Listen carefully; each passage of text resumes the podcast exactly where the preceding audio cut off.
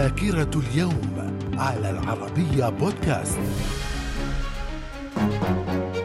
أهلا بكم إلى ذاكرة اليوم الثاني والعشرين من أكتوبر. ففي العام 1859 بدء التدخل الإسباني في المغرب. في العام 1940 إيطاليا تعلن الحرب على اليونان في الحرب العالمية الثانية. وفي العام 1956 اختطاف طائرة مغربية كانت تقل زعماء الثورة الجزائرية وهم أحمد بن بلة وخمسة من رفاقه. من الذاكرة. ومن ذاكرة الثاني والعشرين من أكتوبر في العام 1962 الرئيس الأمريكي جون كينيدي يعلن في خطاب فرض حصار بحري وجوي على كوبا وذلك بعد نشر الاتحاد السوفيتي صواريخ نووية فيها وهو ما عرف بأزمة الصواريخ الكوبية. في العام 1964 الأديب الفرنسي جان بول سارتر يرفض استلام جائزة نوبل في الأدب.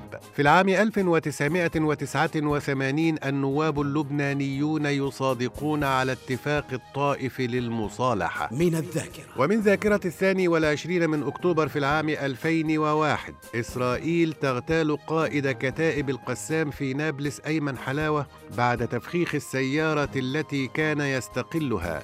في العام 2008 سفير الكويت لدى العراق علي المؤمن. يقدم أوراق اعتماده إلى الرئيس العراقي ليكون أول سفير في العراق بعد غزو الكويت في أغسطس 1990 في العام 2015 قوات أمريكية وكردية تقوم بعملية إنزال جوي على معتقل لتنظيم داعش قرب الحويجة وتحرر حوالي سبعين معتقلا ومقتل عسكري أمريكي. من الذاكرة. ومن مواليد اليوم الثاني والعشرين من أكتوبر في العام 1915 إسحاق شامير رئيس وزراء إسرائيل السابع.